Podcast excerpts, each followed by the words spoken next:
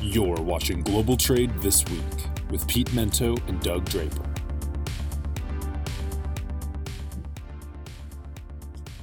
Good afternoon, Global Trade This Week friends. This is the episode that you have been waiting for.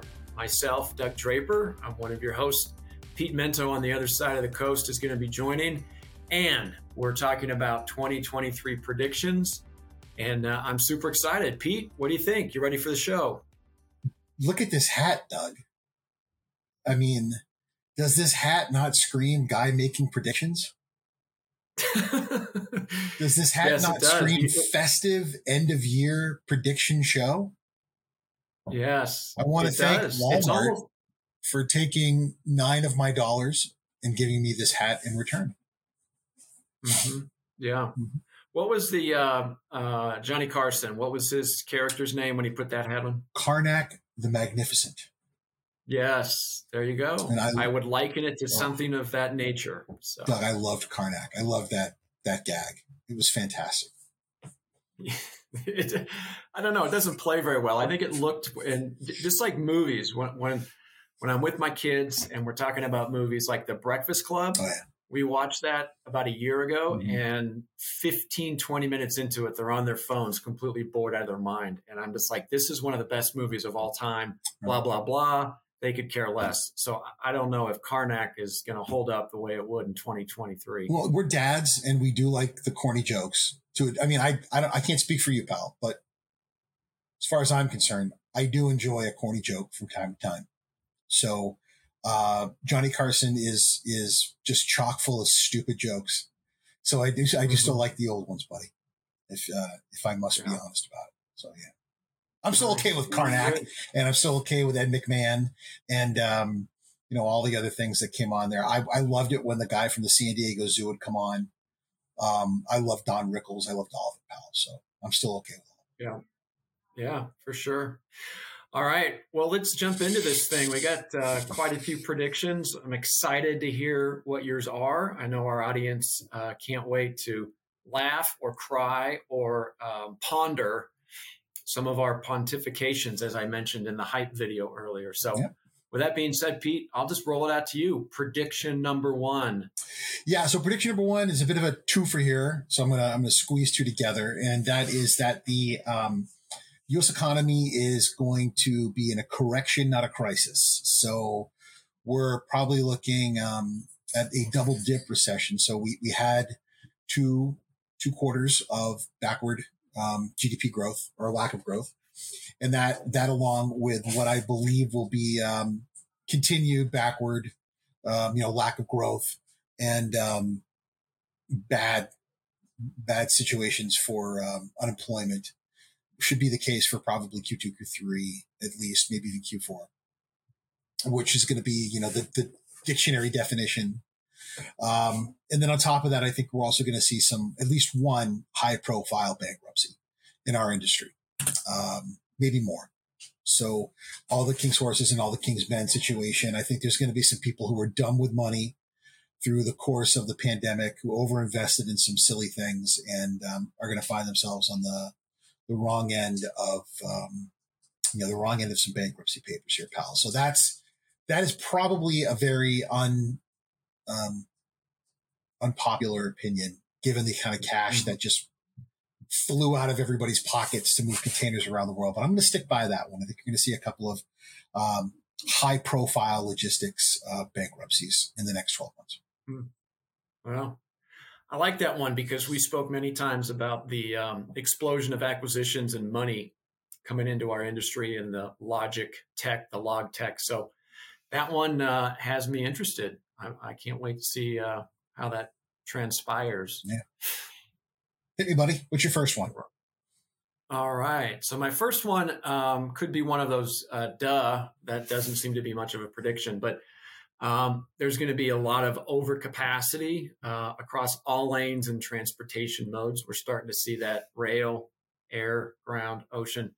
But the one thing that I wanted to point out is that I think ocean freight um, and um, air freight will correct themselves uh, a lot quicker than the other ones. And and and really, air freight that, that I've seen a couple of, of things that a lot of capacity came into market, but I've seen some trends that air freight is starting to pull out of selling uh, services direct to forward, forwarders and non-asset based companies, and they're taking their asset, which is a very expensive um, a piece of equipment, and uh, they're putting it in the hands of asset based carriers. So they are leasing their uh, planes to the DHLs and the UPSs of the world and other uh, contract cargo across the country. So, or across the world.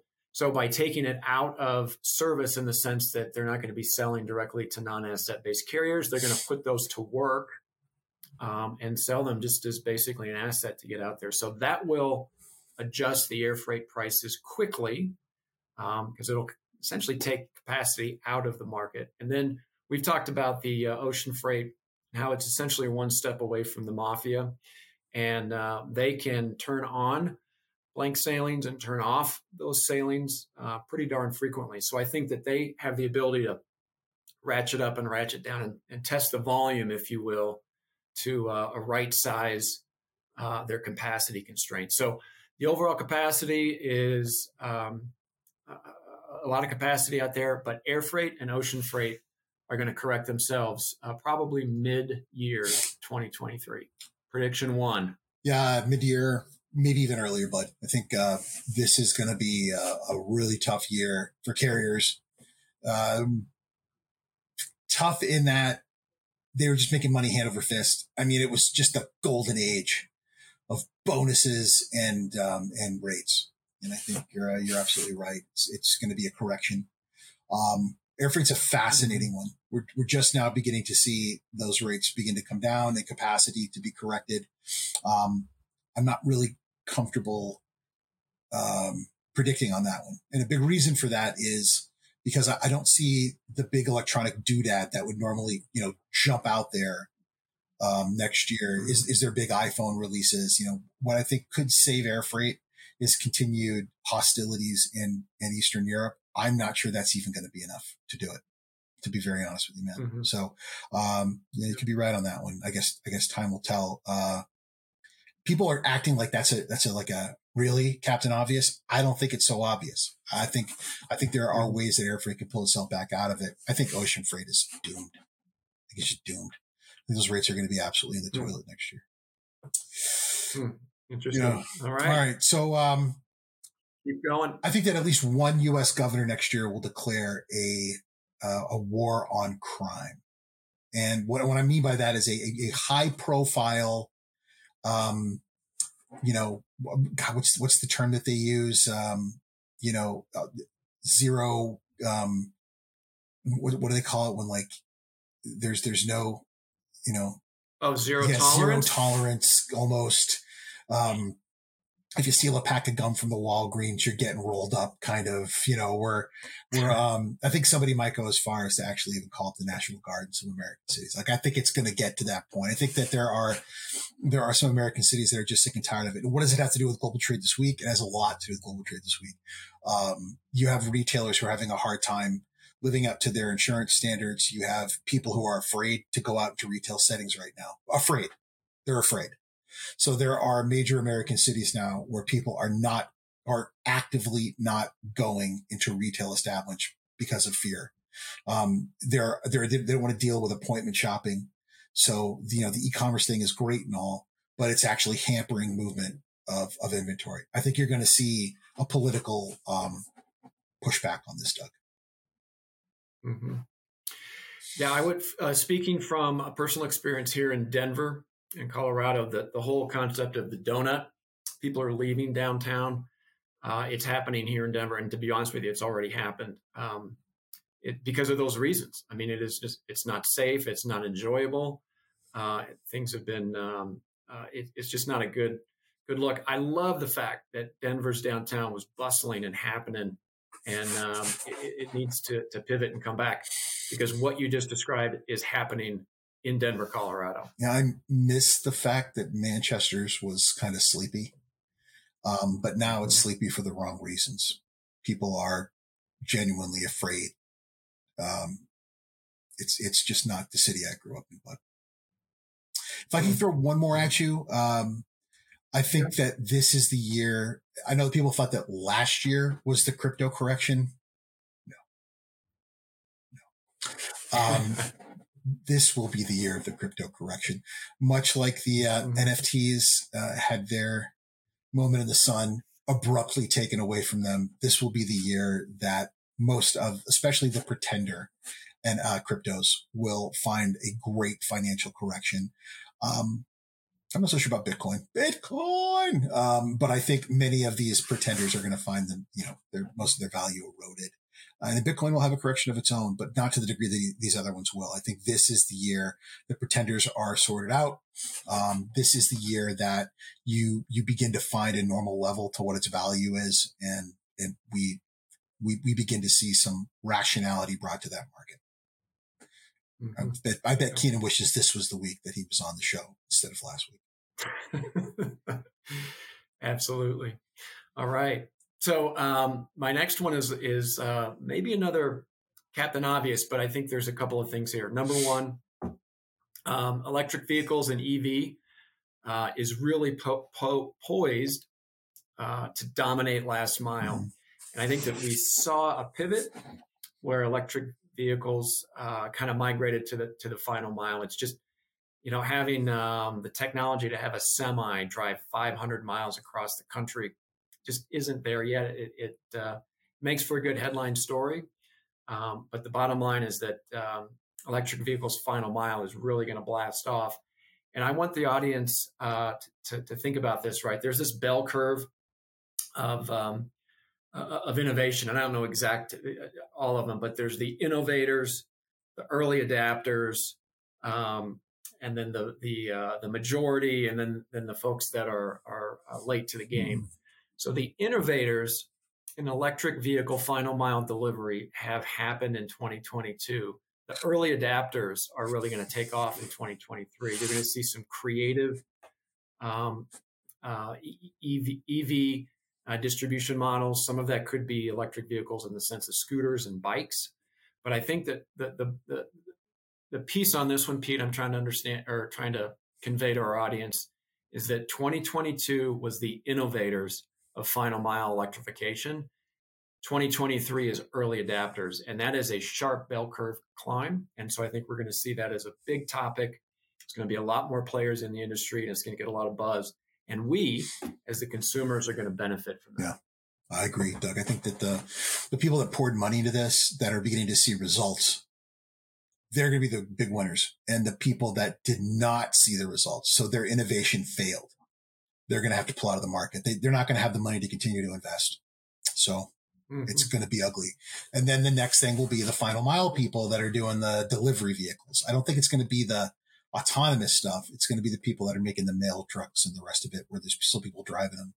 Um, they'll, they'll be the ones that are, that'll be that next wave. We'll see what the next couple of years bring with that. But I, I completely agree with you. Um, yeah. Yeah. All right. So my next one, uh, you know, last year I said Russia's going to invade. This year, uh, I think Russia's going to be forced to negotiate, and I'm gonna I'm gonna explain why. I think that Ukraine will make it through the winter. I think that uh, Ukraine will fight. Ukraine will find themselves bolstered by incredible technology provided to them by the West, particularly Patriot missile systems. And in doing so, will find themselves in a position um, ready for a spring offensive, ready for a summer offensive, and facing a Russia who is um, looking down the barrel of a very unpopular war with its own people and running out of people to conscript. Uh, so it, it, really puts Putin in a difficult situation. Um, and he could be facing a mutiny of people who support him. So I think that about this time next year, before the next winter, so probably late fall, of 2023, you may finally see a willingness for um, Vladimir Putin to actually be sitting down and to begin the negotiations for a ceasefire and not a surrender, but a ceasing to the conflict uh, between Russia and Ukraine. Hmm. Interesting. Well, you had um, probably the bold prediction of the year last year when you talked about uh, Russia invading Ukraine. So we'll uh, we'll see how this one pans out. And uh, I think you're spot on. It can only go on so long before uh, something needs to, to transpire. So, um, my next one, I was going to use the term e-commerce, but there was a post that you made uh, recently, Pete, about e-commerce this and e-commerce that, and it's almost used uh, too much. So I'm just going to say like online retailing, but um, it's going to have an explosion, not from a pandemic uh, perspective, but with um, a couple of key things. One, interactive uh, interactive shopping, voice search, and immersive shopping. Right. So now you can access things online, uh, TikTok or um, you know Facebook and things of those nature. And when you click on it, it takes you to their static or not static, but their mm-hmm. website. Mm-hmm. Right it doesn't really take you um, to the next level of, of shopping and engaging the user. And so I think what you're going to see is uh, a lot of clicking on pictures, and then it's going to immerse yourself into the experience, not just dive into the web or send a link to say, here's a web that you can pull up. Um, I don't have a lot of specifics on how that's going to look, but I've seen, you know, my kids out there uh, uh, looking at it. But clicking on TikTok, clicking on a video, be able to um, you know, have kind of like a, a, dressing room effect with uh, with putting different styles on. Um, I think is really going to drive um, the uh, online retailing. The other piece is going to be payment options are going to continue to increase. More options equal more purchases. Kind of the one click where uh, you don't have to type in a credit card or have them remember it. Where it's a one touch type of thing where you can uh, have your information saved and and uh, your payment goes through immediately. And then installment payments have been a big thing, uh, and I think that will continue to grow. Um, digital wallets, QR codes that you can scan and take you to to a site to take care of it. So um, I think you're going to see the experience of the consumer really take off with immersive shopping options, which is going to make it easier to push buy which will continue to drive uh, online retailing and e-commerce. Last couple years, it was COVID related. Uh, this coming year is going to be all about immersive shopping and making it a whole heck of a lot easier to push the button and, and, and buy things. So I think we're going to get a blip. How does that relate to transportation and logistics? Uh, the easier it is to say buy and purchase something, uh, the more product is going to drive through the system. So there's going to be a, an increase in uh, in e-tailing and e-commerce, my friend. Yeah. And let me tell you why I wholeheartedly agree with that, Doug. So you have giant e-retailers like Amazon, giant e-retailers, um, who's by the way, you know, they got cash, right? Um, you have a lot of retailers, period, that are sitting on cash and they do not have a consumer base that is hungry to take on more debt. So they're not hungry to take on a credit card. So the idea of them clicking on for a new, you know, retail driven MasterCard that's branded with this retailer at 30% is not getting a lot of takers right now. But the idea of buying $250, $300 worth of material at a click that they can pay for over four or five installments at 0% interest that's being actually funded by the, the, the retailer that they'll play around with. And being able to do that without the surety of a bank behind it you know looking at past purchasing seems to be something folks are actually open-minded to do. So i agree with you 100% i think that this is actually more important than people realize. I think that you're you're about to see the credit card companies and the banks begin to really pay attention to e-commerce because part of them is about to get cut out of the actual mm-hmm. they're going to get cut out of the process. They're not going to like it. So they're going to start talking about how can we get more engaged with the platforms? What can we do to become more important with it? And you make a great point doug. It's um it's too easy. It's too easy to clickety click click click click click click click. And the credit card companies don't want to be left out of that because they were part of the reason why it was so easy to shop that way. So mm-hmm. Yeah. Yeah. Just another evolution. Um, all right, my friend. So I'm gonna let's keep it. I'm going to give you a political triple play. Um, they're all somewhat related. It's more of a quadruple play, um, and they're all related. Okay, so first is I believe that you're going to start to hear in the spring the call for a re-referendum on Brexit. So I think that the UK is going to request a new a new vote on on Brexit. I think the economy is going to hit stagflation in the UK hard and you're going to have a call for people to enter back into the European Union. I'm not sure Europe's going to want them back. right? Uh, I believe that you're going to see a vocal consideration, if not an actual execution, of Macron, the president of France, to resign. I think he might actually do it. But number three, I believe that um, President Trump will be brought up on charges. I don't think it's just going to be like a call to have him brought up on charges. I think you're going to see the Senate demand that he's brought up on charges. And uh, lastly, I believe that President Biden will be um, impeached by the Congress. I don't think it's it won't make it past the Senate, but he will be impeached. So you'll have in our short lifetime another president impeached, my friend. It's almost like it's hmm. like a rite of passage. You know, if you're going to be president, you got to get impeached. Um, yeah. The Senate won't hold it up, but um, Congress absolutely will. So you're going to see a year of international political upheaval. Interesting. Well, if you know how to polarize an audience, uh, one topic to bring up would be Trump. So I think you just did that and with Biden, uh, your comments. And Macron and and uh, basically British politics, dude. I hit all of them with one. Like I think you're going to see, hmm. you're going to see um, hard right European politics begin to really matter, and hard left U.S. politics begin to have some interesting, truly fascinating repercussions. But more important than anything, every single political uh, leader of the spectrum worldwide is going to be called to task because of economic concerns. It's just how it's going to be mm-hmm. then. I'm glad I'm not no, That makes complete. Yeah, that makes complete sense. So, all right, I'm winding this down. I got. I just have one more. Um, and the whole uh, it's related to nearshoring and reshoring is going to gain a lot of momentum, and uh, we could actually take that from uh, from a, a Who, the band, the Who song "Won't Get Fooled Again." The difference uh, between companies reacting to holy shit, my stuff is on the water. How do I get it in my consumer's hand? That's reactive. Now that things have calmed down, this can be more strategic, and strategic will allow it to set up manufacturing, uh, re, uh, review how you uh, source raw materials, and there's more time to set it up and take care of it.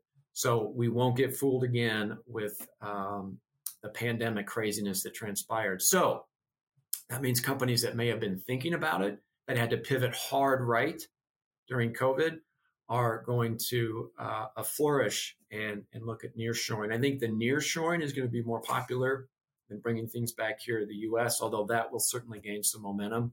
So I think you're going to see that. I think people are going to promote it. Companies are going to promote it and hype it um, because now they have time to strategically insert themselves into a more stable supply chain than a reactive, oh my God, what just happened to us? And the C suite people at a company are just, you know, everybody's got their hair on fire, kind of like that scene from uh, Ferris Bueller's Day Off, whenever the, uh, uh, when they were calling into the principal's office and the principal's running around and it's going crazy. So that's a pretty pathetic analogy there, Pete. But anyway, I think you understand my point with uh, reshoring and nearshoring is going to gain some serious momentum, and we're going to hear about it because companies are going to know that they're doing it. Do you think Keenan knows who the Who is? Uh, yeah, I think he does. I think he does. Do you think that Keenan, like, how how absolutely cool the Who was? Like, while everybody else was sitting there playing three chords with their suits on, like the Who was breaking their crap on stage, and like the Who was awesome. The Who was awesome. Yeah, that was. A, yeah.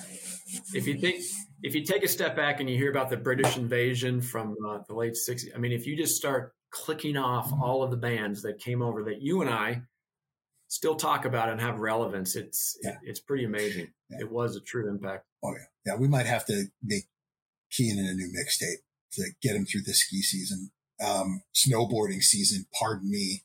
Uh, but but there's a really important line from that song, right? And I, I think that American companies are learning it now. Meet the new boss, same as the old boss. And the reason I bring that line up is I have had some really weird, uncomfortable calls over the past week, Doug, where many of my hmm. supply my, my clients have learned that their Vietnamese, Cambodian, Thai suppliers are owned by Chinese companies. Mm. The factory, like it's basically, it's like, it's no different. The money's all going back to the same place. The supply chain is basically, it's just been like pushed to a different country. There's absolutely no difference. you know, they're in some cases they're actually dealing with the same central authority. It's just being produced in another country. And I think that that could end up being a real problem for some folks because, and th- uh, this is a huge distinction. America is sincerely talking about that next level of sanctions beyond the section, you know, the section, uh, the three ones and the 320 ones about doing these 337s, which are like brutal on an entire industry out of China. So where do you go? You, you go to Europe, you go to Mexico, Central America, Latin America. And even then, eh, you know, so I think that nearshoring and, um, and offshoring beyond these, you know, nations that are so deeply influenced by China because of Belt and Road, I think that it's going to be incumbent on the buyer, buyer beware, to know who they're buying from and to understand the supply chains of these people that they're nearshoring with.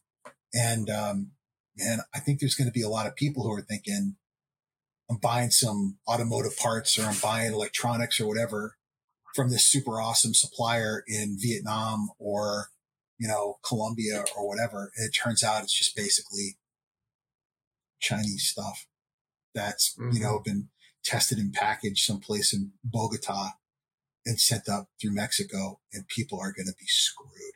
So mm-hmm. I hope for, for their, their sanity that the people that, that are, are doing all that work are really looking into just how sustainable and how strong their supply chains are. So yeah. that leaves me with my yeah. last one. So, yeah. Um, I read this a couple of months ago and I thought this is absolutely ridiculous. And then it started to gain some traction.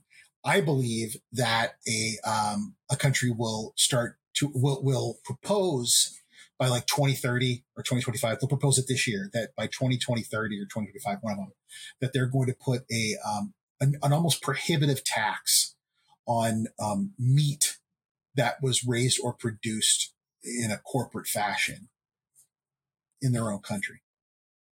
And that it will eventually be part of a plan to make it illegal to produce livestock um, for consumption in their own country. So what I mean by that is that a country most likely like Sweden or Denmark or Norway, so probably like one of the one of those countries, will make it effectively illegal to raise livestock for human consumption in their country. And that if you want to import it, or if you do want to raise it to sell, it will be taxed to high heaven. And they'll do so because of carbon and emissions and health concerns in an attempt to get people to push towards, you know, Doug, you and I will just sit here and blue jeans, dressed like Bruce Springsteen in the 80s, eating ribeyes the whole time it's happening. I'm telling you right now, cold, dead. I mean, my arth, my, my arteries filled, clogged up with plaque hands. You are not taking steak away from me. It's wrapped in bacon, dipped in beef towel, tallow. Bring it on, bro. Mm-hmm. Yeah. Um, about halfway through that, Pete, I just started thinking about a steak mm, that I want to grill oh, that gets seared on the outside yeah, and, and everything else. You know what I started that, thinking about? Pork, pork tenderloin, pal. How nice does that sound oh. right now? Mm. Yes, and that's the meat of choice for Christmas, as our audience may know from a previous oh, episode. God. Maybe a ham. Oh God! Oh, you know what would be nice? Some venison. That also sounds fantastic. Santa, a little venison. But I, I think that this this is coming, and I, I think that it will be used as the test case for states, certain U.S. states, to actually consider it as mm. well. And then, my friend, everyone's moving to New Hampshire. So we welcome you with open arms. nice. I like that. That is one hell of a prediction to end on. I love it. I love it. I gave. I tell you what, our audience did not see that one coming. I can guarantee it. But it has a lot to do with trade. I think that you know taxation and tariffs on things where you're trying to make changes with regards to environmental policy are going to become more and more likely. You know, um, so I think we're going to see more and more of that. But we'll see, buddy. Mm-hmm. Yeah. Good. Good on you. Yep. So um, I'm taking us out, right? Because you brought us in. Is that how that works?